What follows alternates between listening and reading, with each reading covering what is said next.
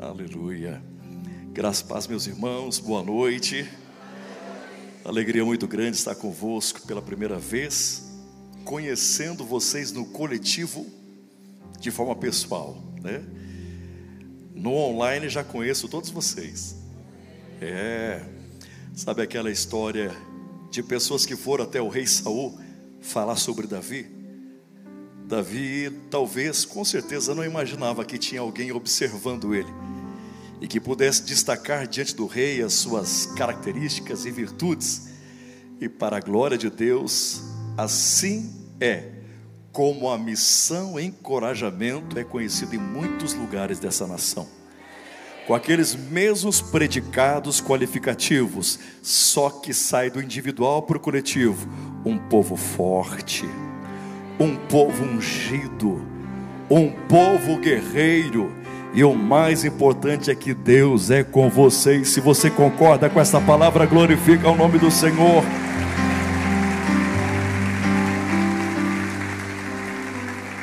Que honra lhes conhecer. Que honra estar aqui com vocês. Que alegria, muita emoção.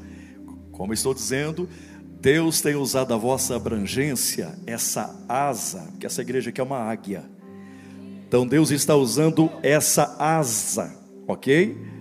Para refletir, reverberar uma unção de águia na vida de muitos pequenos filhotes águias, que por não encontrarem o que vocês já encontraram, acham que são qualquer pássaro, menos a águia que Deus lhes chamou para ser. Então, quando a gente percebe vocês no online, porque eu estava distante, eu via essa águia vibrando unção sobre a nação brasileira. Não só pela pregação, não só pelo louvor, não só pela ousadia e intrepidez, mas porque quando vocês se reúnem, pode ter certeza que os céus manifestam alguma coisa nessa terra abençoada chamada Brasil.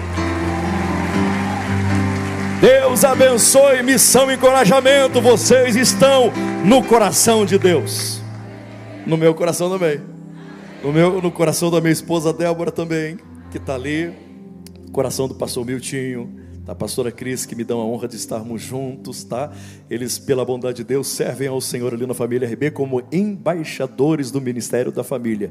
Quando desejarem ouvir e crescer na graça através desta área, pensa num casal abençoado. Né? Não por isso, mas também nessa mesma perpendicular de honra, eles são há 10 anos treinados pelo querido amigo pastor Josué Gonçalves. Então vocês imaginam a águia que é ali também. E eles estão lá para nos ensinar. Tem sido um privilégio aprender com eles. Né? É, eu costumo dizer que quando eu prego perto da minha esposa, eu prego mais ungido. Então, é, não é verdade. Vocês não têm ideia, eu prego mais ungido.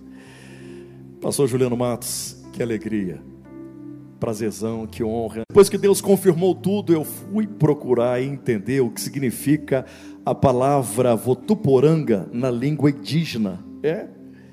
E eu percebi que em 2018, quando Deus usou várias pessoas para dizer ao meu coração e da minha família que nós pastorearíamos uma igreja chamada Ribeiro de Besor, que está em 1 Samuel capítulo 30, e ela é conhecida como Família RB de Ribeiro de Bisor. Quando Deus falou com a gente em 2018, eu fui procurar entender o que significa Bisor no hebraico, e significa lugar de brisa suave. Aí quando chegamos em Votoporanga, depois de várias confirmações, eu falei: não pode, Senhor. Na língua indígena, Votuporanga significa lugar de brisa suave, pelo menos no nome, tá, gente? Porque lá o passarinho com uma asa ele voa e com a outra ele se abana. Você já sabe dessa história. É desse jeito, tá? Mas se três hebreus andaram na fornalha, por que, que a gente não pode andar lá? O importante é ter a presença. Eu estou dizendo no calor, porque lá a terra é boa. Vocês entenderam, né? Já falei demais. Vamos para a palavra, gente? Vamos. Aquilo que vou lhes comunicar da parte do Espírito Santo, todos vocês já sabem de cor e salteado. Alguém com muita propriedade disse que todo óbvio que é sabido, mas não é vivido, precisa ser estupidamente repetido. Então eu só vim aqui para pregar para vocês aquilo que vocês já sabem. que está em harmonia com todo o projeto de Deus no coração de vocês, que está em harmonia com o que vocês já fazem, mas eu preciso lhes pregar esse óbvio. Diga para alguém perto de você: o que você vai ouvir é óbvio, mas veja se pratique mais. Amém? Evangelho de Lucas, Evangelho escrito por Jesus através do doutor Lucas, capítulo 3. Quando eu menciono doutor aqui, Lucas, já estou pregando. É de forma proposital tá? Aqui do ladinho aqui. Capítulo 3, verso 21 e 22. Está escrito assim: E ocorreu que quando todo o povo estava sendo batizado, da mesma maneira Jesus o foi. E no momento em que Jesus orou,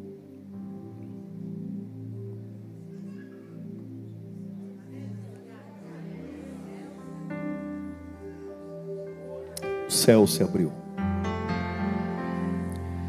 O Espírito Santo desceu, em forma corpórea como uma pomba, e ouviu-se uma voz do céu que dizia: Tu és o meu filho amado, em quem me agrado. Amém? Redobre a sua atenção mais do que o normal. Vamos taxiar, decolar, atingir altitude cruzeiro, depois a gente aterriza. Estamos numa noite profética diante da maior de todas as profecias, que é a Sua palavra, e esta começa se startando assim aos nossos corações. Nós estamos diante desse texto que nos mostra o batismo de Jesus no Jordão. Aprove ao Espírito Santo permitir que os quatro evangelistas narrassem, dissertassem registrassem este momento do batismo de Jesus. Você vai perceber esse cenário através da escrituricidade de Mateus no capítulo 3, de Marcos no capítulo 1, de Lucas aqui no capítulo 3 e de João no capítulo de número 1. Nesse texto que acabamos de ler, o doutor Lucas está destacando um detalhe sobre o batismo de Jesus no Jordão, que os outros três evangelistas, Mateus, Marcos e João, não destacou. É proposital o fato de eu lhes dizer já pela terceira vez agora, que é o doutor Lucas quem está escrevendo esse texto, é também proposital o fato de dizer-lhes que este doutor Lucas está nesse texto destacando um detalhe que os demais evangelistas não destacaram, porque se existe algo que é profundamente inerente a um doutor, a um médico, é a observação de detalhes. O Espírito Santo ele é coerente. Parece até redundante lhes dizer isso, chovendo molhado, mas preciso lhes dizer que o Espírito Santo é coerente, ele é o autor dos 66 livros inseridos no cânon sagrado. E o Espírito Santo ele vai usar cada um dos 40 autores dentro do seu quadrado, porque a Bíblia diz que cada um fica na vocação que foi chamado. Por exemplo, eu estou tentando lhes comunicar a palavra, graças a Deus por isso. Imagina se eu estivesse com o ministério de adoração tentando cantar vocês estariam dizendo amém, pastor, amém, ah, já deu, já deu. Então cada um fica no seu quadrado, até porque Deus só pode nos usar com o que a gente sabe e com o que a gente tem. Então, por que, que eu digo que o doutor Lucas está sendo, é proposital o fato de eu mencionar que ele está destacando um detalhe, isso tem a ver com a coerência do Espírito Santo. Porque Mateus, que disserta esse mesmo, esse mesmo episódio, ele é um coletor de imposto. Marcos ele é um escriba. João é um pescador. E não tem muito a ver percepção de detalhes para um coletor de imposto. Não tem muito a ver com o escriba percepção de detalhes e nem com o pescador. Mas isso faz profunda diferença na vida de um médico para que este tenha um bom diagnóstico e um preciso prognóstico. Observação de detalhes. A coerência do Espírito Santo, ao estampar nos evangelhos, o milagre da moeda na boca do peixe não é escrito por Lucas, que é médico, não é dissertado por Marcos, que é escriba, e nem por João, que é pescador, apesar de Pedro ir pescar, mas como o texto não se trata de pescaria, mas pagamento de imposto, na coerência do Espírito Santo, ele vai usar Mateus para falar desse milagre, porque é coletor de imposto. Todo o bom médico, ele preza pela observação de detalhes, ele é detalhista, ele é cientista, ele é perscrutador, ele é inquiridor. Todo bom médico, ele não se contenta em apenas saber o que está acontecendo com o paciente. Todo bom médico, ele quer sobretudo saber por que aquilo está acontecendo com o paciente.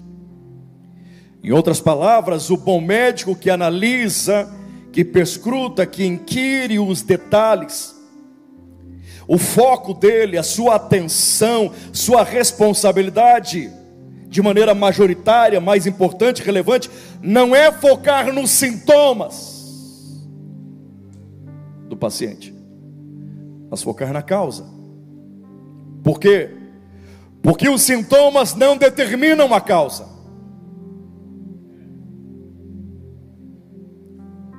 Passamos por uma terrível pandemia. E alguns de nós manifestamos sintomas do Covid. E quando fizemos o exame, deu negativo, não estávamos com Covid, mas tínhamos os sintomas. Mas não estávamos com Covid, porque os sintomas não determinam a causa. Mas toda a causa, ela vai determinar os sintomas. Quando fazíamos, quando fizemos o exame para o Covid e positivamos, os sintomas se manifestaram, se não todos, alguns. Raramente não se manifestou nenhum sintomas, porque toda regra tem uma exceção, e nesse campo da medicina a mesma coisa acontece, porque existem os assintomáticos. Mas é uma exceção, de maneira geral, como regra, tinha Covid, causa Covid, os sintomas se manifestavam, porque a causa determina os sintomas. Quando Lucas destaca esse detalhe, em comparação com Mateus, Marcos e João, que eu não destacou, você percebe de maneira, como eu lhes disse agora há pouco, coerente, proposital da parte do Espírito Santo, nos chamar a atenção no sentido mais do que literário, mais do que escriturístico, ele está nos chamando a atenção para o que está dentro desse detalhe, se não percebam. O que é que Mateus fala sobre o batismo de Jesus no Jordão? Mateus ele disserta assim, ó, o céu se abriu, o Espírito Santo desceu e Deus falou. E como é que Marcos registra esse mesmo cenário? Dizendo que o céu abriu, o Espírito Santo desceu e Deus falou. E como é que João, o apóstolo amado, que não vai viver essa experiência, mas vai narrar a experiência de João Batista dentro das águas do Jordão, batizando Jesus, o que é que João viu? O céu abrindo, o Espírito Santo descendo e Deus falando. Esse foi o destaque de Mateus, Marcos e João. E qual foi o destaque de Lucas? Jesus orou. Redobre a sua atenção. Mateus, Marcos e João, quando dissertam este cenário do batismo, eles estão apenas escrevendo a parte do Espírito Santo as consequências do que aconteceu no Jordão.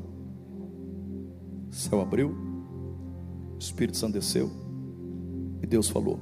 E o doutor Lucas, ele vai para o detalhe, ele vai focar na causa, não nos sintomas, não nas consequências. Ele vai focar no que determina as consequências. Mateus, consequências. Céu abriu. Marcos, consequência. Espírito Santo desceu. João, consequência. Deus falou. Lucas, como médico, vai lá na causa. Jesus orou. Nos levando a entender que antes do céu abrir e do Espírito Santo descer e Deus falar antes, Jesus orou. Por isso entendemos que o céu só abriu e o Espírito Santo só desceu e Deus só falou. Porque Jesus orou. Se Jesus não tivesse orado, o céu não se abriria, e o Espírito Santo não desceria, e Deus não falaria, mas porque Jesus orou, o céu abriu, o Espírito Santo desceu, e Deus falou. Este é o segredo que faz missão, encorajamento, está de pé servindo ao Senhor. Eu só estou pregando o óbvio, eu só estou pregando o que vocês já entenderam: que quando tem boca no pó e joelho no chão, o céu abre, o Espírito Santo move e Deus fala. Este é o segredo do passado, é o segredo de hoje e será o vosso segredo para o sempre. Enquanto houver alguém buscando a presença do Pai, haverá céu se abrindo, o Espírito Espírito Santo descendo e Deus falando. Só quem concorda com essa palavra adora o Senhor.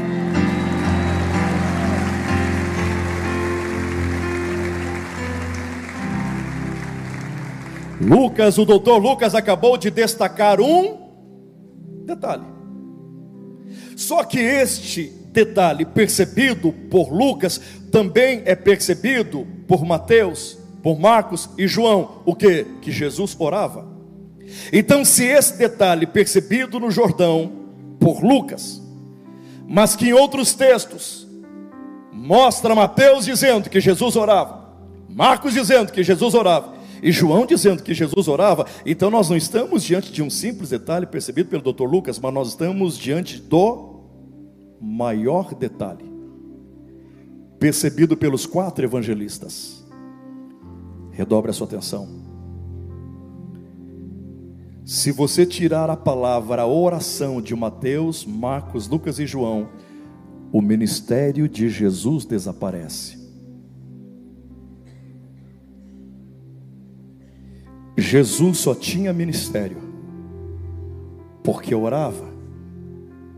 A oração é a causa, ministério é a consequência. A oração é a essência. Vida cristã é consequência. A oração é a causa. Poder, glória, unção, salvação, libertação são os sintomas. Quem está entendendo aqui? Eu estou tentando lhes dizer que só existe vida cristã se existe oração. Se não existe oração, não existe vida cristã.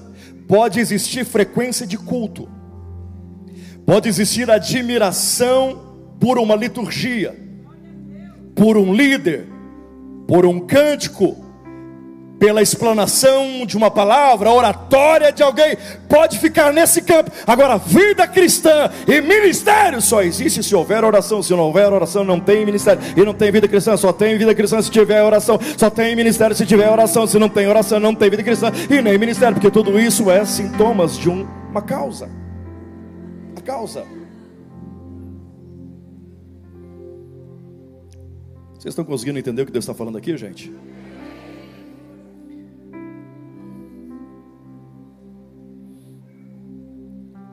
Jesus ele começa o seu ministério aqui no Jordão. Aqui que ele começa o ministério. Jesus começou o seu ministério orando. Jesus vai terminar o seu ministério na cruz do Calvário, fazendo o quê? Orando. Então ele começa o seu ministério e termina o seu ministério. Ele começa, termina, termina e começa. Começa e termina. Termina e começa, começa e termina.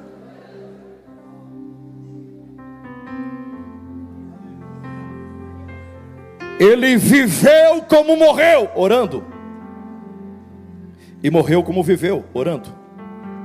Então ele viveu, morreu, começou, terminou, terminou, começou, viveu, morreu, morreu como viveu, viveu como morreu, começou, terminou. terminou, e começou, e viveu, e morreu, e morreu, e.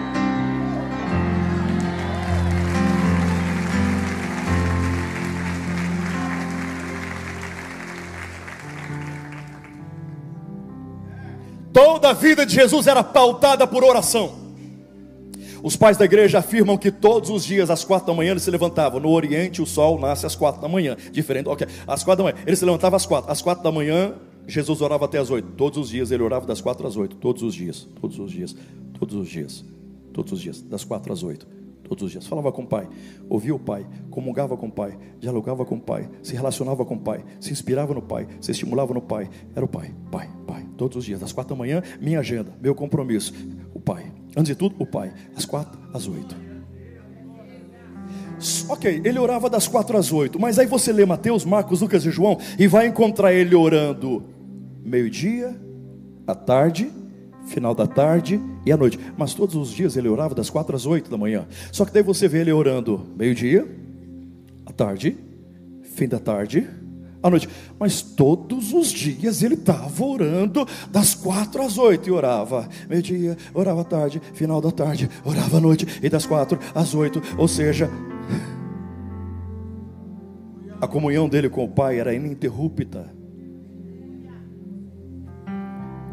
Qualquer lugar era um excelente lugar para ele estar com o pensamento no Pai, falando com o Pai, ouvindo o Pai, buscando o Pai, procurando o Pai. Qualquer lugar, ele está na praia, ele ora. Ele está no barco, ele ora. Ele está na montanha, ele ora. Ele está na casa, ele ora. Ele está num quarto, ele ora. Ele está no cemitério, ele ora. Ele está na praça, ele ora. Ele está na sinagoga, ele ora. Ele está no templo, ele ora. Ele vai para o campo, ele ora. Começou e terminou, terminou e começou, viveu e morreu, morreu e viveu das quatro às oito, meio-dia, à tarde, final da tarde, à noite, das quatro às oito, todos os dias, qualquer lugar. Ele orava. E por que eu estou tentando lhes dizer? Porque eu estou tentando levar o vosso imaginário para o campo profético e o imaginário que tem que ser desenhado aqui no campo profético enquanto ele está vivendo e morrendo, e morrendo, e vivendo, e orando, e orando, e começando e terminando. Você não está conseguindo encontrar no encaixe, no concatenar das minhas palavras, nenhuma brecha. Viveu, morreu, morreu, viveu, começou terminou, terminou, começou, viveu, e tarde, e à noite, de madrugada e de dia. Não tem brecha, não tem brecha. E por que não tem brecha? Porque é na brecha que o diabo trabalha. Onde existe fissura, lacuna, onde existe legalidade, é aí que ele se manifesta. Todos os dias Deus vinha na viração do dia para falar com Adão e Eva. Na segunda com Adão e Eva, na terça com Adão e Eva, na quarta com Adão e Eva, na quinta Deus vinha, Deus vinha, Deus vinha, Deus vinha falar. Deus vinha falar, Deus vinha falar, Deus vinha falar. Um dia o diabo usa uma serpente e se aproveita para falar com o casal no momento em que eles não estão falando com Deus. Quando a serpente encontrou uma brecha, ela falou. Se no nosso relacionamento com Deus, no carro, na casa, no banheiro, na sala, cozinha, no emprego, colégio, se a nossa comunhão, conexão de 24 horas com Deus começar a promover apartheid, ruptura, lacuna, brecha, fissura, cuidado, porque numa dessas brechas você vai ouvir a voz do diabo. Quando a gente para de ouvir a voz de Deus, começa a ouvir a voz dele. Charles Haddon Spurgeon diz: se você não quer ouvir a voz do diabo durante o dia, ao sair da cama, a primeira coisa que você faz é ouvir a voz do Pai. Todas as ações de Jesus eram precedidas por oração. Onde ele ia, não ia, o que falava, o que não falava, tudo por oração. Sua vida era envolta por oração. Depois que ele ora, é que ele vai vencer o diabo no deserto. Ele vence o diabo ele vence a tentação. Depois que orou. É depois que orou que Jesus vai escolher doze discípulos que talvez eu e você jamais escolhêssemos. Ele sendo Deus, ele precisou orar uma noite inteira. Então ele só leva ao ministério pessoas a quem o Pai lhe revelou que deveria separar. Ele não levou ao ministério ninguém por conchavo. Não levou ninguém ao ministério pelo dízimo, pela oferta. Não levou ninguém ao ministério por amizade, por nome, sobrenome, por posição. Ele levou pessoas ao ministério porque passou uma noite inteira orando. A questão se vão nos abandonar é outra. Nós temos o compromisso de buscar a Deus. Se vai ter um Judas é outro. Nosso compromisso é fazer o que ele fez. Depois que orou é que Jesus multiplica pães e peixes. Depois que Jesus orou, é que ele vai ressuscitar Lázaro, que já estava quatro dias morto, cheirando mal. Depois que orou, antes não tinha ressurreição. Quer ver ressurreição espiritual em nosso meio? Começa a orar. É depois que orou, é que no alto da montanha, levando Pedro, Tiago e João consigo, depois que ele ora, que as suas vestes ficam resplandecentes e o seu rosto é tomado pela glória do Pai. A glória de Deus desceu naquela montanha depois que Jesus orou. Significa dizer que a glória de Deus nunca nos alcançará sem oração. Como é que eu consigo dimensionar o meu nível espiritual? Pelo meu tempo de dedicação, de relacionamento com o Pai. A minha, o meu relacionamento com o Pai determina o nível da glória.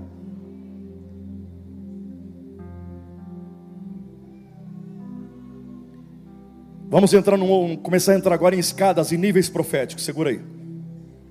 Depois que Jesus orou no Getsemane, é que ele venceu o Calvário. Depois que Jesus orou no Getsemane, ele vence o Calvário. Se ele não ora no Getsemane, ele não vence o Calvário. O Calvário não foi vencido no Calvário. O Calvário foi vencido no Getsemane. No Getsemane, Jesus morre para a sua natureza. No Calvário, ele morre pela humanidade se ele não se auto-vence no jardim, ele seria derrotado como o primeiro Adão, que foi fracassado, frustrado no jardim. O primeiro Adão falhou no jardim, ele vai ter que vencer no jardim. Depois que ele vence aqui, é que ele vai para o Calvário. Enquanto Jesus está no jardim orando, e os seus poros se abrem, e vazam sangue do seu corpo. Tamanha a intensidade da batalha, diz a Bíblia, que enquanto ele ora, os seus discípulos dormem, dormiam. Jesus está orando e os discípulos dormindo. Tem tem dois comportamentos aqui que nós podemos estar imitando o de Jesus ou dos discípulos. Se nós estivermos imitando o comportamento de Jesus, nós estamos vivendo uma vida de oração. Mas se nós estivermos imitando o comportamento dos discípulos aqui no Getsemane, estamos dormindo. Pergunta para o teu irmão, orando ou dormindo? Fala para ele, sai todo o espírito eutico. Que Paulo está num culto, mas deu outra essa coisa. Então Jesus ora e os discípulos dormem. Jesus ora e os discípulos dormem. Oração e dormir, uma dessas duas é a verdade da nossa vida hoje. Ou estamos dormindo espiritualmente ou estamos orando, porque não tem como dormir e orar, não tem como orar e dormir. Ou eu oro, eu durmo, eu durmo, eu oro. Se eu estou orando, eu não estou dormindo. Se eu estou dormindo, eu não estou orando. Gente, por favor, vocês são inteligentes, vocês pregam, são ungidos igual o pastor de vocês. Então eu vou lhes levar para um outro cenário em paralelo a essa história. Jesus orando e os discípulos dormindo. Onde que nós encontramos na Bíblia um outro cenário onde as palavras dormir e clamar se encontram? Discípulos dormem e Jesus ora. Mas na tempestade Jesus dorme e os discípulos oram. Ah. No Getsemane, efeitos especiais de Jean Porto, os discípulos. Agora eu não sei como é que Jesus honra, roncava. Devia roncar bem ungido, né? Não tem alguém que dorme com você que ronca ungido assim? Tem? Tem? tem. Por que vocês estão fazendo assim do lado? Outro está fazendo assim? Não, não, tá, não, não ronca ungido? Vamos ungir esse ronca aí. Jesus está dormindo.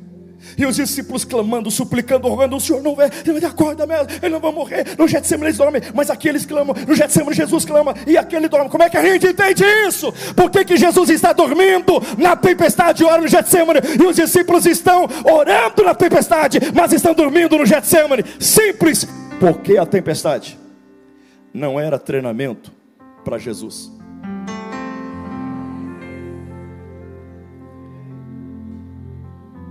Mas era para os discípulos.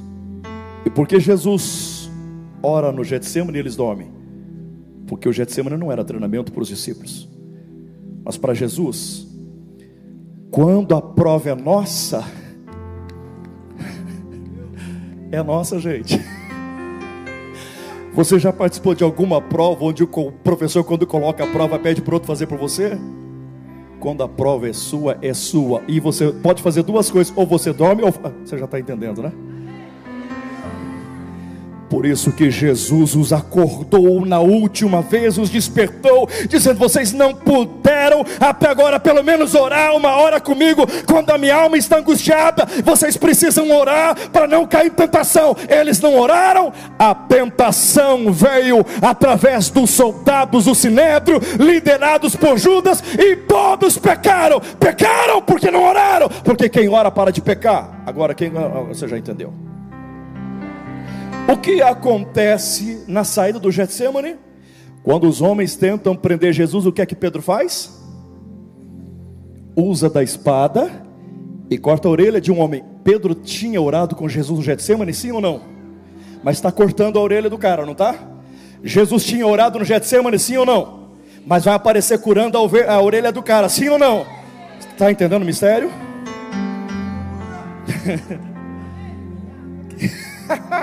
Isso.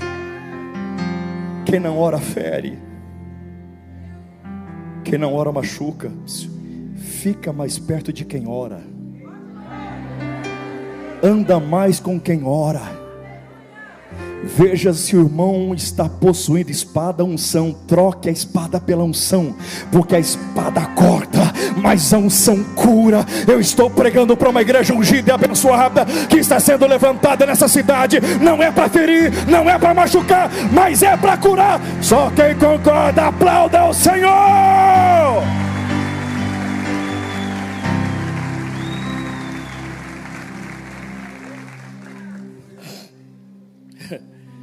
Mateus capítulo 14.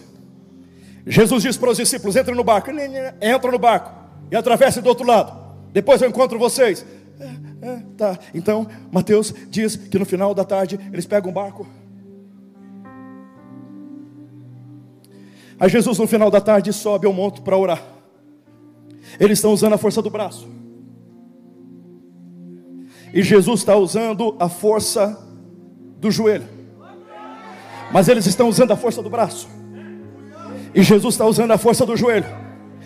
E Jesus, na força do joelho, olha das seis da tarde até as seis da manhã, das seis da tarde até a última vigília, às seis da manhã. E os discípulos, na força do braço, não conseguem sair do lugar, das seis da tarde até as seis da manhã. Eles remam, remam e não saem do lugar. Usam a força, usam expertise, experiência, conexão, conchavo, aliança, e, e, e não saem do lugar. Jesus.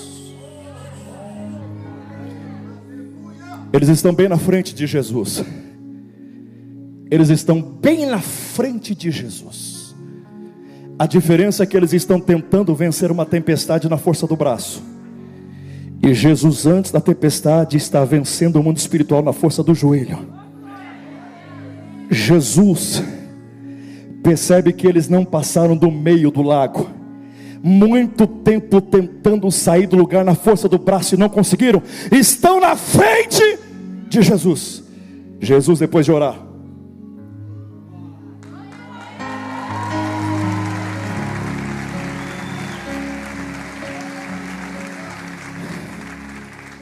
Quem sabe você está vendo gente na tua frente que deslanchou, que avançou, que aconteceu. Só que essa visão é aparente. Quem vê a gente sorrindo não sabe a luta interna. Quem viu os discípulos distantes no barco achava que eles estavam passeando. Mas quem entrasse no barco ia ver que eles estavam desesperados porque não venciam o tempo e nem a tempestade. E o que eu acho lindo é que Jesus, em cima da montanha, depois de orar, porque depois que você ora, você vê tudo diferente. Uma das coisas que você começa a ver que não via é que tem gente precisando da sua ajuda. Uma das coisas que você só vê depois de que ora é parar de olhar para o seu umbigo e ver o caído, e ver o necessitado, e ver o órfão, e ver a viúva, e ver o fraco, debilitado. Jesus está vendo os discípulos. Só que os discípulos da tempestade não estão vendo Jesus, e é sempre assim quando a gente está na tempestade. Eu não consigo ver Jesus, parece que ele desapareceu, parece que ele sumiu de cena e não fala nada. Fica tranquilo, não sumiu de cena. Você pode não estar vendo ele, mas ele está olhando para você e está dizendo: Eu estou chegando, eu estou chegando, eu estou chegando, eu estou chegando. E quando eu chegar, essa tempestade tem prazo para acabar. Só quem recebe a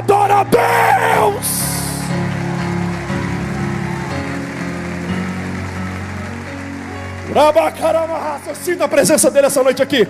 Eu sinto Deus dando términos a tempestades essa noite e dizendo: Eu cheguei, eu cheguei, eu cheguei. Se eu cheguei, tem cura. Se eu cheguei, tem salvação. Se eu cheguei, tem libertação. Se eu cheguei, tem provisão. Se eu cheguei, tem promoção. Eu, ele chegou.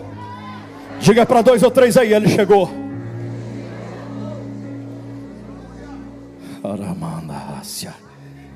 Vamos terminar. Posso ir mais um pouquinho? É? Pode mesmo? Amém. Eu vou marcar até a meia-noite, então desculpa só um pouquinho.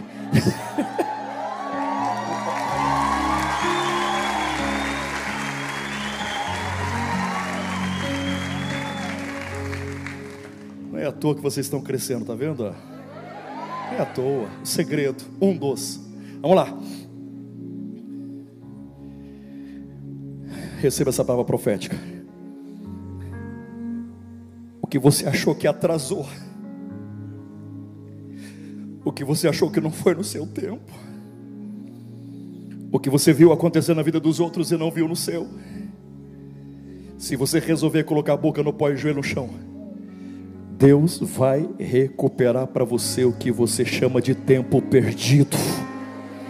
Eu profetizo um tempo de aceleração sobre essa casa. Eu profetizo um tempo de aceleração sobre esse ministério. Eu profetizo um tempo de aceleração sobre vidas e famílias aqui. O que parece que não aconteceu em 2020, 21, 22, 23, pode ter certeza que no relógio da provisão e da misericórdia os ponteiros estão se encontrando e Jeová está bradando do trono.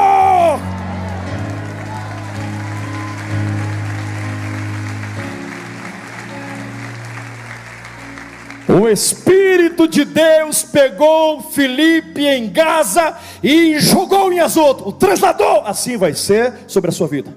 O que parece que atrasou nesse deserto, Deus vai fazer você saltar, vai fazer você saltar. Por quê? Porque a promessa bíblica: eu vou fazer com vocês o que eu faço com as costas. Eu vou preparar os pés e vão saltar, e vão saltar. Vai saltar obstáculo, vai saltar dificuldade. Deus está fazendo de você com os pés de costas. Você vai saltar. É mais do que você pensa imagina. Com todo respeito, não, vocês não estão mais no nível da pegada tartaruga. Há uma unção de, de guepardo sobre vocês, estão entendendo?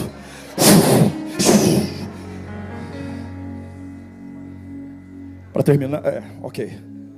Vamos lá, então vamos. É por causa disso que os discípulos. Ô Pedro, ô Tiago, você viu ele? Uhum. Vocês lembram que ele orou e Lázaro ressuscitou e a multiplicação dos pães? Mestre, mestre, podemos te fazer um pedido? Nos ensina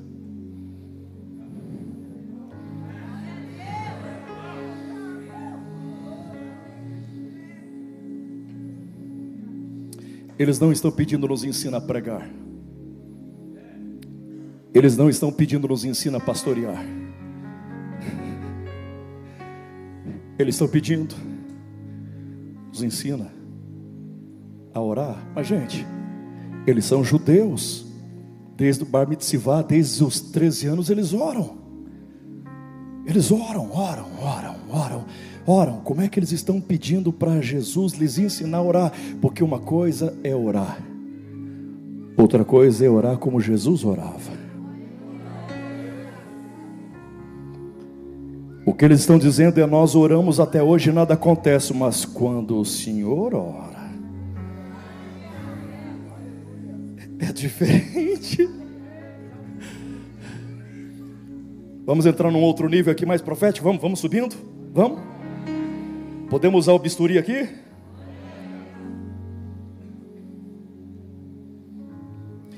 Eu não gosto de encontrar na Bíblia o que vou lhes dizer, com certeza todos vocês encontram, já encontraram ou ainda vão encontrar. E o que é que eu não gosto de encontrar na Bíblia?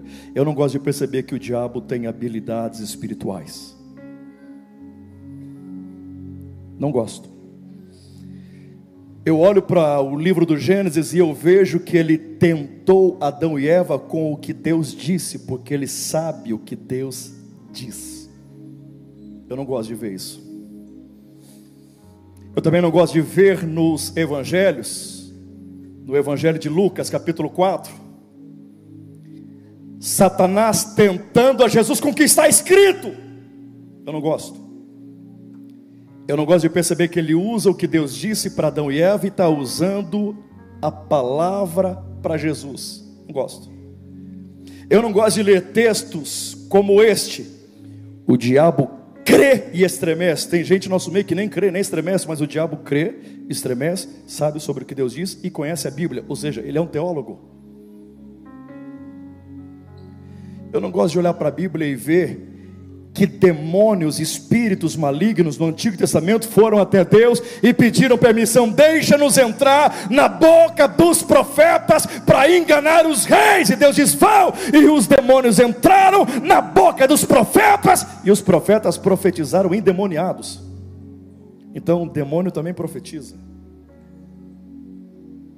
Então o demônio também conhece a Bíblia. Então o demônio também crê e estremece. Então, demônio também tem o poder de se transformar em anjo de luz. Demônio, dependendo da hierarquia, diz para o seu subalterno: sai desse corpo. E o demônio menor, que está no corpo de alguém, sai. E a pessoa diz: Deus me libertou. Não, foi demônio que expulsou o demônio. Então, demônio expulsa demônio. Demônio conhece a Bíblia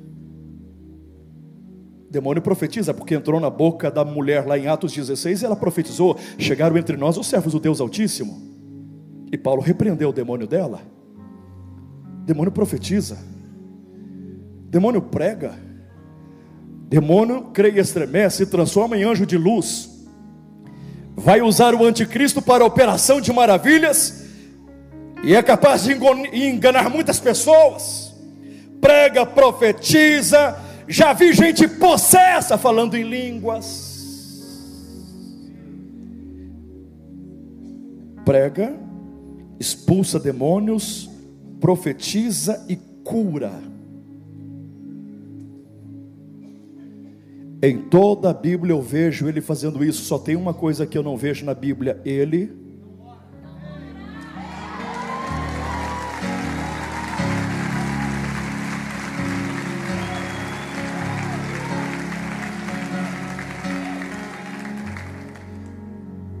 Demônio não tem relacionamento com o pai. Então, quem tem relacionamento com o pai é filho, e quem não.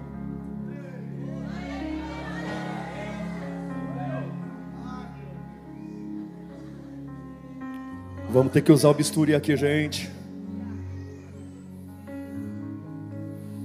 Ai, ai.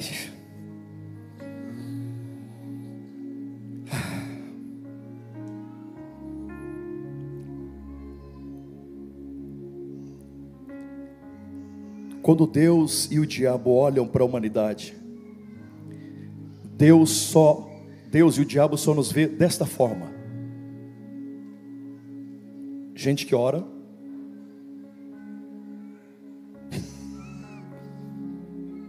só gente que ora. Deus não conhece quem não ora.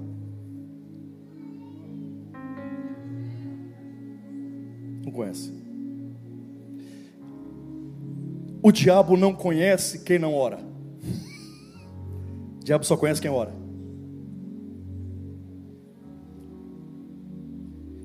Para Deus e o diabo, quem não ora é indigente espiritual.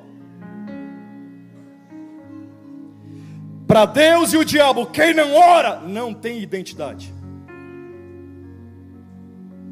Por isso que Jesus ensinou os discípulos a orar assim: Pai Nosso. Entenderam? A oração do Pai Nosso é uma afirmação da minha identidade. Eu estou dizendo para o diabo duas coisas: eu tenho um pai e ele me conhece. Pastor, o senhor vai ter que consubstanciar isso com a Bíblia. Vamos lá. Quem ora, Deus conhece. Quem ora, o diabo conhece. Se não ora, indigente, não tem identidade espiritual. Os filhos do sacerdote serva. Filhos de sacerdotes são sacerdotes. Entendem de oblações, de libações, de manjares, de holocaustos, de sacrifícios, de liturgia, de cultos, de membresia. Então os filhos do sacerdote, que eram sete, tentaram expulsar demônios de um rapaz. E parece que eu vejo os demônios no rapaz ouvindo eles dizendo: Em nome de Jesus, a quem Paulo prega, saiam! E eles por dentro do rapaz falando um com o outro: Você conhece isso daí? Não, você também não. É como se eles dissessem: é, é, o, o, Jesus que eles estão, o nome de. A gente, a gente sabe quem é Jesus. Esse Paulo, a gente também conhece. Jesus orava. Paulo vive imitando ele orando. Nós conhecemos Paulo. Olha a pergunta dos demônios para os rapazes: Vocês quem são? Conhecemos Jesus e sabemos que é Paulo. Olha os demônios: Vocês quem são? Mas, pastor, tinham títulos, não perdiam culto, entendiam de liturgia eram frequentadores assíduos das três reuniões no templo. Os demônios, não sei não. Os demônios do rapaz bateram nos sete filhos e os deixaram nus. Toda vez que você encontrar a palavra nus, significa não tem identidade, desprovido de reconhecimento. Não entendi. Tem uma igreja, a última de Apocalipse, no capítulo 3, chamado Laodiceia. Eles estão reunidos num culto, cantando, estão pregando, estão louvando. E Jesus está do lado de fora, batendo na porta, querendo entrar, mas eles dentro estão afirmando ter uma identidade que Jesus diz que não tem, porque do lado de fora, Jesus diz: eles dizem que são, eles dizem que são, e dizem que são, mas não sabem que não são.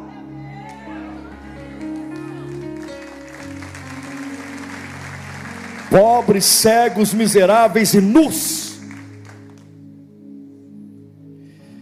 Pastor, já entendi realmente por esse texto e tantos outros o inferno. Só reconhece quem ora. Um principado, um líder de um principado tentou impedir Gabriel de descer até Daniel para falar com ele, e fica explícito que esse espírito maligno está impedindo de ir até Daniel, porque demônio só conhece quem ora. Pastor, e como é que os céus, como é que Deus e os anjos só conhecem quem ora e quem não ora não conhece? É Jesus quem diz. Mateus capítulo 7, verso 21 a seguir. Jesus, e naquele dia, muitos dirão: Senhor, Senhor, deixa eu adentrar os portões celestiais. E se eles estão pedindo para entrar, tem alguma coisa errada, porque o texto antecessor diz: Vinde benditos do meu Pai, já foi feito o convite. Então por que estão pedindo para entrar se já houve o convite? Se já houve o convite, estão pedindo para entrar porque Jesus está os barrando. Só que eles estão tentando entrar na força da carteirada. Já viu essa cena por aí? O senhor sabe com quem o senhor está falando? Como é que o senhor está impedindo eu de entrar se eu sou um pregador? E Jesus, é qual é o teu nome? Fulano de tal, mais conhecido como pipoca voadora. E você, eu sou do manto ungido. E você, eu sou do treme terra. E você, eu sou do. Deixa eu ver o nome de vocês aqui.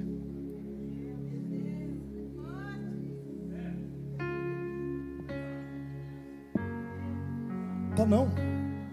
O senhor não está me reconhecendo?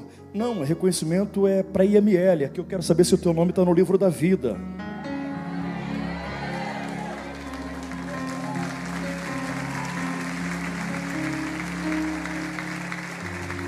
É, eu vou tentar ajudar o senhor. Talvez o senhor não esteja. Houve um equívoco aí com a sua secretária, porque o nome não está aí. Algum querubim desleixado. Mas o senhor vai me reconhecer. Eu era aquele que pregava assim.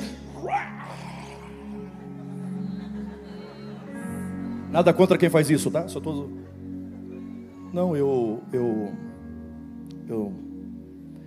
O senhor vai, o senhor vai ver como eu posso entrar aí? Pois não. Eu preguei em teu nome. Opa! Então dê um passo à frente, está se qualificando para entrar. Você fez mais o que? Também expulsei demônios em teu nome. Mais um passo. Mais o que? Eu também curei enfermos em teu nome. Uau, glória a mim mesmo. Então passo. E eu também realizei maravilhas. Rapaz, é, é, o próximo você está dentro.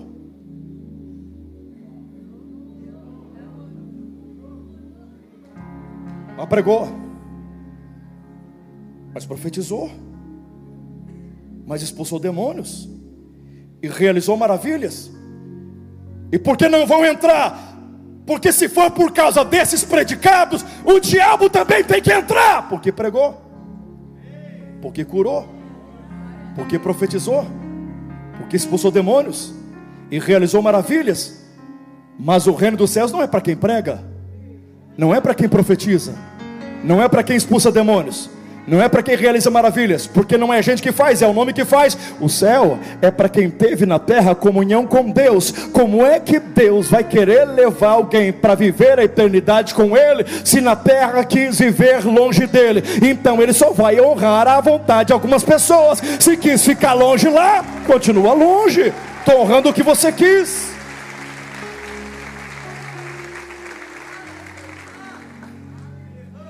Gente, é por isso que o diabo não está nem aí com a minha pregação, porque ele também prega.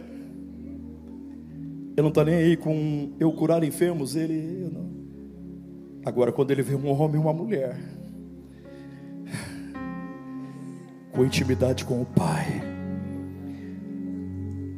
não precisa nem de palavra, a vida dessa pessoa resiste o diabo e ele foge de nós. Se nós pudéssemos perguntar para as pessoas que estão agora no inferno: Ei, vocês estão fazendo aí?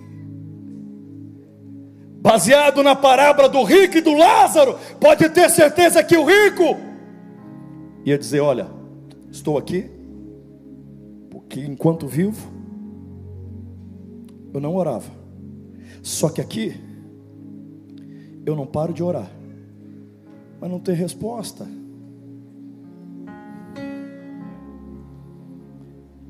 Sabe qual é o lugar onde mais tem oração? As nossas reuniões de oração, falando de maneira generalizada, Brasil e mundo, são pequenas, poucas pessoas. No inferno, tem muitos evangelistas, tem muitos pregadores, tem muita gente clamando só não tem a presença, e por isso não tem resposta. Quem é que vai para o inferno? Quem deixou de orar, não quis orar, ou toda a sua oração na terra sempre foi essa: faça a minha vontade, Senhor. Agora, quando você passar pelos portões celestiais, eu dei uma deixa para vocês. Quando vocês passarem pelos portões celestiais,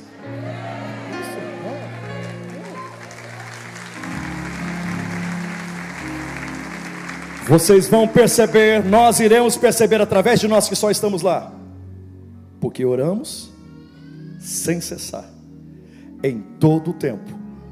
E a nossa oração sempre foi essa: seja feita a sua vontade, não a nossa. Chegaremos lá, chegaremos lá. Você recebe esta palavra. Para encerrar, encerrar agora.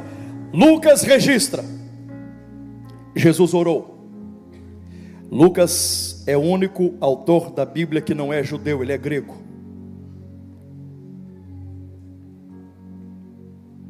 Foi o que mais mostra Jesus orando nos evangelhos.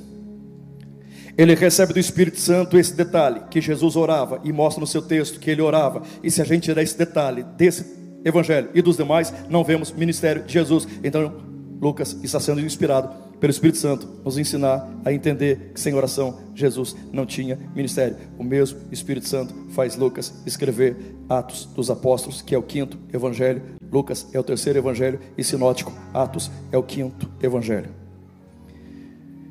Lucas recebe do Espírito Santo essa inspiração. Que a igreja só nasceu porque estava orando não tinha ninguém no cenáculo cantando, pregando, não, não, estavam todos reunidos orando. Se tirarmos a palavra oração do livro dos Atos dos Apóstolos, a igreja desaparece. Tire a palavra oração dos evangelhos, Jesus com seu o ministério de Jesus desaparece. Tire a palavra oração de Atos, a igreja desaparece. Jesus só teve ministério porque orava, a igreja só existiu, só existe por causa da oração. Jesus ora no Jordão, o céu se abre, o Espírito Santo desce e Deus fala. O mesmo Lucas registra que quase 120 discípulos oram no cenáculo. E o céu se abre. E o Espírito Santo desce. E Deus fala. E a partir dali a igreja cresce, entendendo que cada vez que ora, céu abre, o céu já está aberto, o Espírito Santo se move e Deus fala. Atos dos Apóstolos tem 28 capítulos, repitam 28 capítulos. Em 27 capítulos você vai encontrar alguém orando, o céu abrindo, o Espírito Santo movendo e Deus falando. Em 27. No capítulo 2, eles estão reunidos orando e o Espírito Santo desce. No capítulo 3, Pedro e João estão lá no templo orando e um coxo foi curado. Capítulo 4, eles se reúnem, começam a orar e treme o lugar onde estavam. No capítulo 6, eles oram, o Espírito Santo manda separar os apóstolos e os diáconos. No capítulo 7, Estevão ora e vê o céu aberto e Jesus em pé ao lado direito de Deus. No capítulo 8, Filipe ora e houve um grande avamento em Samaria. Capítulo 9 de Atos, Saulo de Tarso está dentro de um quarto orando na rua direita da casa de Judas. Vem Ananias, ora por Saulo de Tarso e ele se transforma cheio do Espírito Santo, no maior apóstolo dos gentios. No capítulo de número 10, Pedro ora na casa de Cornélio em Jope e desce o Espírito Santo. Capítulo 11, Ágabo ora e traz a revelação da fome. Capítulo 12, Herodes manda matar Tiago a espada. Pedro é preso, vai morrer no outro dia, mas a igreja começa a orar. O anjo entra na prisão e liberta Pedro de lá. Atos capítulo 13, a igreja ora e o Espírito Santo fala: separai-me Paulo e Barnabé. Atos capítulo 14, os judeus oram e o Espírito Santo desce. Atos 28, Paulo ora em Malta e todos são curados naquela ilha. Qual é o único capítulo que não tem ninguém orando?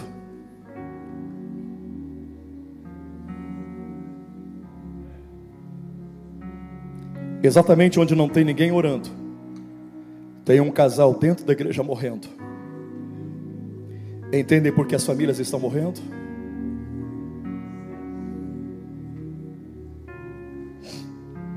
Se durante dois anos na pandemia nós fomos empurrados para dentro da casa, o altar da oração não for restaurado, quando vai ser? Ananias e Safira, eles mentiram e por isso morreram. Só tem uma forma de eu ter uma vida cristã saudável, se eu orar. E como é que eu morro? Quando eu minto. Se eu oro, eu não minto. Se eu minto, eu não oro. Se eu oro, eu não tenho uma fachada para inglês ver. Agora, se eu tenho uma fachada para inglês ver, significa que eu sou bonito por fora, mas podre por dentro. Quem ora, é, você já entendeu.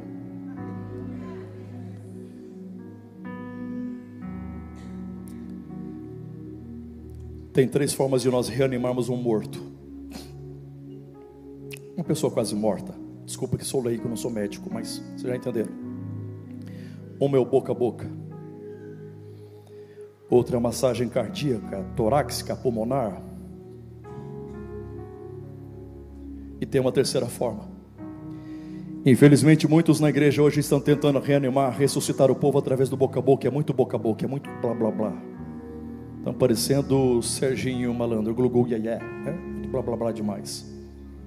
Você é lindo, você é obra-prima da criação, e a pessoa está em pecado, você é o show, você é o mais importante de tudo, não é verdade? Jesus é o mais importante, e, e, e, o povo está ali morrendo, e a gente só no blá blá blá. Ou se não, estamos tentando ressuscitar mortos espirituais na igreja através da massagem, no ego. Queremos ressuscitar as pessoas dando cargos, querendo ressuscitar pessoas dando funções. Eliseu deu função para Geazi com seu cajado. Geazi tocou no morto, e o morto continuou morto, porque a unção não está na função, a unção está em quem ora.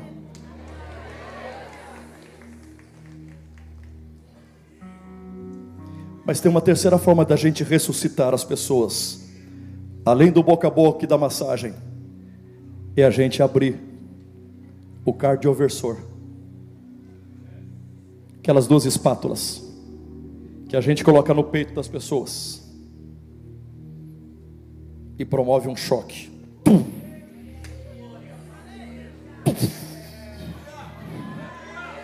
Mexe com a estrutura. Choca a carne, choca as motivações, tira desritmia, equilibra os batimentos, me alinha com o céu. Está na hora de deixarmos o boca a boca, está na hora de deixarmos a massagem no ego, abrir a palavra e pregar a palavra como ela é. E a palavra diz que aquele que o busca achará, quem bate se abre, quem procura encontra. O caminho da vitória é a oração. Só quem entendeu fica de pé para adorar.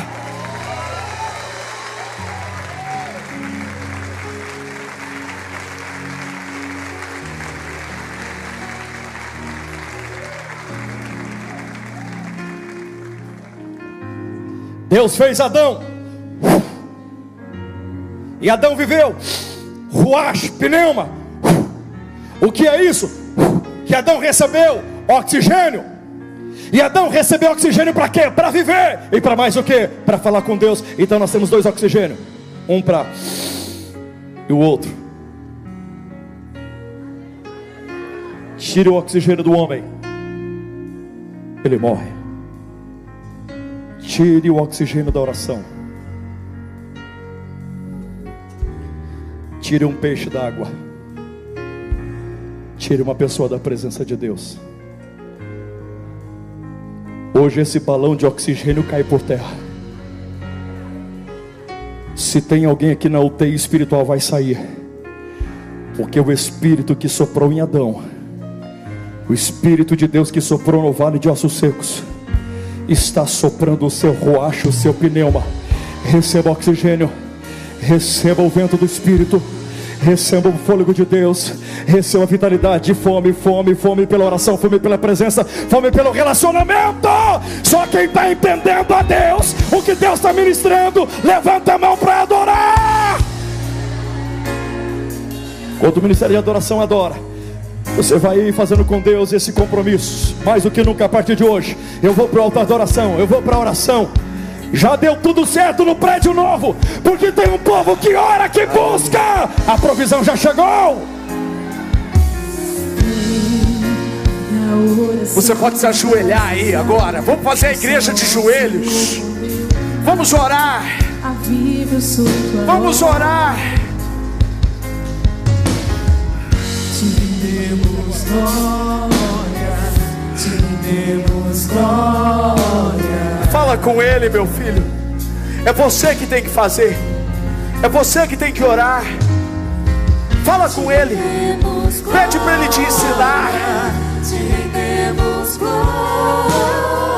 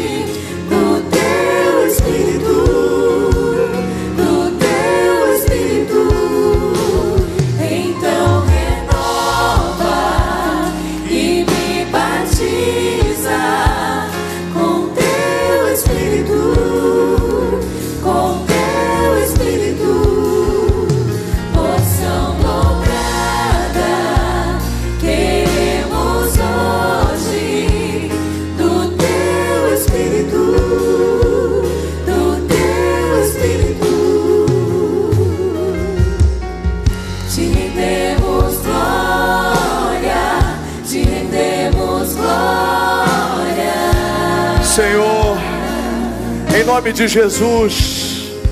Nós não queremos ser apenas a igreja viva. Nós não queremos ser a igreja que se move. Nós não queremos ser apenas a igreja simples. Nós não queremos ser apenas a igreja que sonha.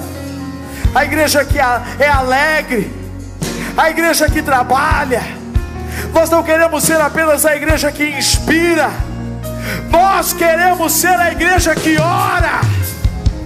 Nós queremos ser a igreja que ora. Perdoa-nos por tantas vezes negligenciar a prioridade, a oração. Ensina-nos a orar segundo a tua vontade. Ensina-nos o caminho da oração todos os dias.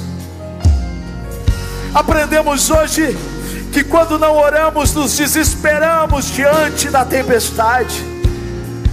Aprendemos hoje que quando não oramos, ferimos, machucamos.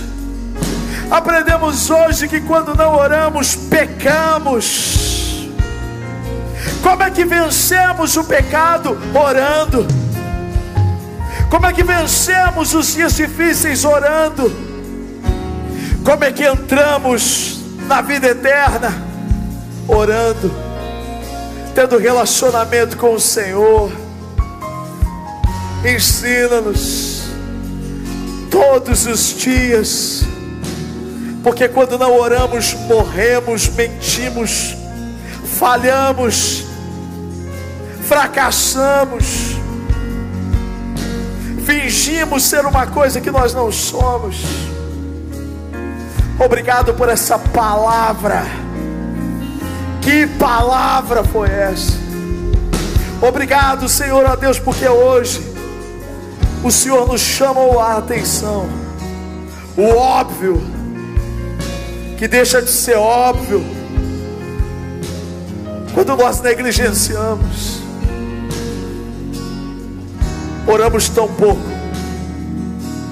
oramos tão pouco, e o Senhor já tem feito maravilhas. Oramos tão pouco e temos vivido a tua graça. O que poderemos viver se orarmos mais, se te buscarmos mais, se sermos transformados pela comunhão diária com o Senhor. A partir de hoje, 16 de novembro de 2023. Ensina-nos mais, nos leva a um novo nível de intimidade, de comunhão e de oração. Obrigado por essa palavra, obrigado pela vida do pastor Jean, pela vida da pastora Débora, obrigado por esse casal, Senhor, que tanto nos abençoou hoje que veio nos lembrar de uma prioridade que muitas vezes esquecemos. Abençoa eles, abençoe a igreja, a família RB de Votuporanga, o pastor Miltinho que está aqui hoje, a pastora Cris, todos os pastores daquela casa. Abençoe, Senhor, cada membro Abençoe, Senhor, cada pessoa que o Senhor ainda vai enviar para aquele lugar. Que eles tenham cada vez mais a graça, a unção, a autoridade e a intimidade contigo. Para que os céus se abram sobre Votuporanga. Que os céus se abram sobre cada casa e sobre cada família. Abençoe a vida deles. Obrigado por tudo que recebemos hoje. Nós queremos viver o que o Senhor tem para nós. Nós queremos viver para a tua glória. Você pode ficar de pé. Eu tenho mais uma oração para fazer. Você que está aqui hoje, talvez pela primeira, segunda, terceira, quarta vez. Talvez você já tenha frequentado os cultos, mas ainda você não tomou a decisão mais importante da sua vida. E talvez você diga assim, pastor, qual é a decisão mais importante da minha vida? De fazer a oração entregando a sua vida para Jesus Cristo, dizendo: Senhor, eu estou entregando a minha vida para o Senhor. Porque veja bem, eu posso orar por você, nós aprendemos aqui hoje, mas nada se compara a você mesmo orar, entregando a sua vida para Jesus, dizendo: Eu quero tudo isso que foi pregado na minha vida, eu te reconheço como meu único Senhor e Salvador. Talvez tenha alguém aqui hoje que ouviu, que já aprendeu e que está afastado dos caminhos de Deus, e Deus te trouxe aqui hoje para te lembrar por que, que você fracassou na vida, porque você deixou a oração, porque você deixou o relacionamento com Cristo. Mas hoje Ele te chama de volta. Eu quero que você feche os seus olhos. Aqueles que hoje estão entregando a sua vida para Jesus ou estão se reconciliando com Ele, estão voltando para o caminho. Eu quero que você levante a sua mão onde você está e nós vamos orar juntos. Isso, você está entregando a sua vida para Cristo hoje, não é para religião, não é para uma igreja A, B ou C, é para Jesus, é para o Yeshua, Hamashia, o Messias. Você que está voltando, levante a sua mão. Você que levantou sua mão, agora pede licença daí, vem aqui na frente. Eu quero orar por você. Vem aqui.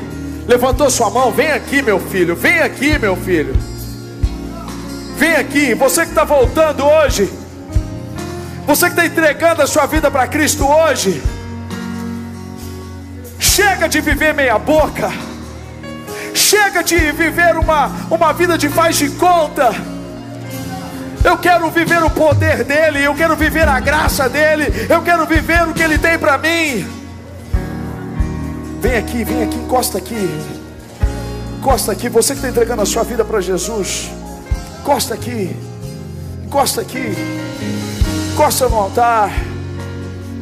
Não fostes vós que escolhestes a mim, mas eu vos escolhi, disse o Senhor Jesus. Ele que escolheu você. Ele que te chamou, Ele que te restaurou, Ele pode apagar os seus, os seus pecados, Ele pode te tornar uma pessoa limpa, Ele pode remover toda acusação, Ele pode remover toda culpa. O sangue dele tem poder e Ele restaura agora a sua vida no nome de Jesus. Ele pode fazer de novo, Ele pode voltar o primeiro amor. Ele te trouxe aqui hoje para dizer que Ele sentiu saudades da tua presença. Ele quer ter comunhão com você. Ele quer te lavar, Ele quer te limpar. O primeiro passo foi dado hoje, mas a caminhada continua até o final. E só o Espírito Santo, Ele é capaz de te dar todo o poder que você precisa, para você caminhar de fé em fé, para você suportar. Você ouviu hoje, é a oração que vai te ajudar a vencer a vencer as tentações, a vencer as oposições.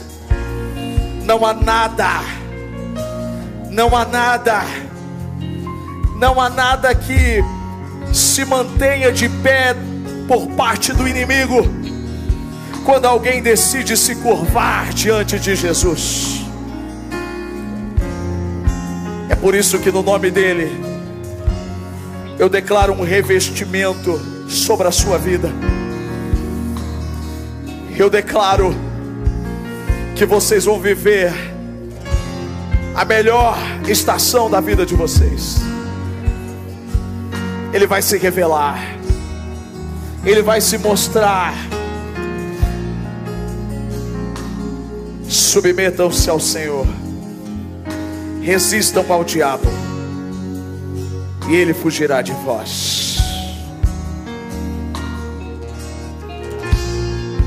Aproximem-se de Deus, e Ele se aproximará de vocês. Coloca a mão no seu coração, e você vai orar. Você vai dizer: Senhor Jesus, eu entrego a minha vida hoje. Diga isso.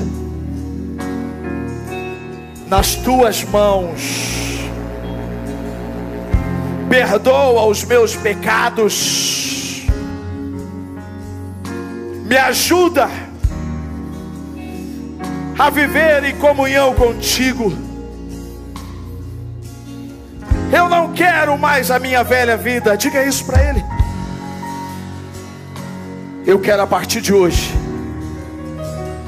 viver nos teus caminhos.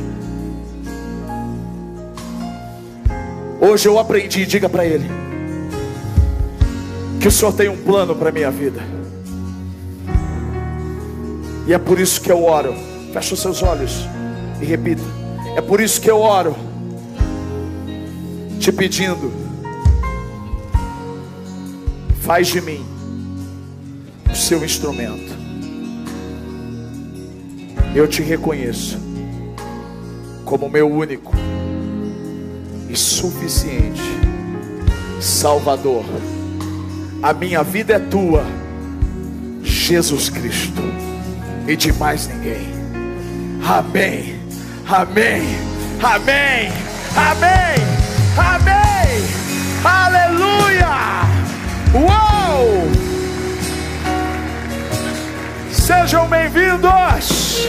Olha aqui, todos vocês que estão aqui, ninguém volta para o lugar. Olha aqui. Tá vendo os, os, laranjinhas aí atrás de vocês que deram um abraço a vocês? Acompanha eles, nós vamos ali. Registra esse momento. Ora com eles. eles. Nós vamos anotar o seu nome. E nós vamos orar com você nos próximos dias. Isso, vai ali fora. Vai ali fora. Isso. Isso. Nós vamos ajudar vocês em oração. Vocês serão cobertos de oração. Isso. Segue os laranjas. Isso. Glória a Deus. Uau. Glória a Deus. Glória a Deus. Obrigado, Jesus. Pastor Jean, mais uma vez, obrigado por tudo que o Senhor trouxe aqui hoje.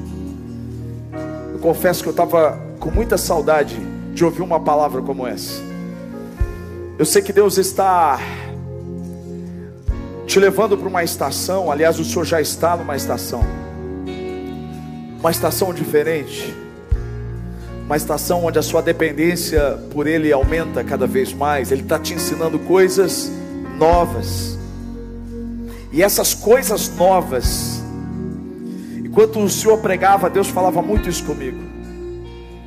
Ele está te dando experiências locais, individuais. O Senhor está conhecendo o coração de cada ovelha para que esse tempo de hoje seja acoplado com outro tempo do pregador que esteve em todos os lugares.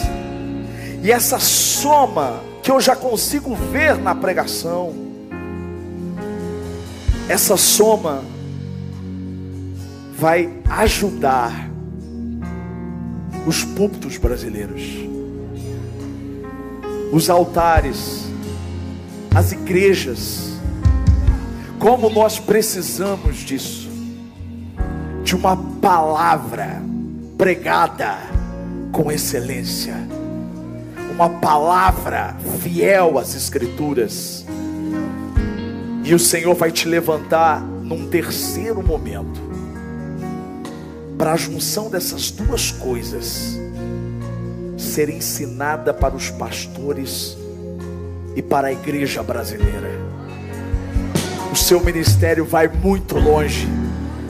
Votuporanga é o tempo agora, mas de Votuporanga vai se expandir com uma nova unção, com uma nova autoridade, agora de um pastor local, apto para ensinar outros pastores o que se deve pregar. Que Deus te abençoe. Feliz é você, Miltinho e, e Cris, amigos queridos. Como a rainha de Sabá disse para aqueles que estavam do lado de Salomão: Felizes são vocês, que desfrutam dessa graça e dessa unção. Valorize isso, porque hoje eu aprendi que quem valoriza o que o líder carrega, recebe o que o líder carrega. Deus abençoe vocês, em nome de Jesus. Que o grande amor de Deus, o Pai, a graça do Filho Jesus e a comunhão com o Espírito Santo.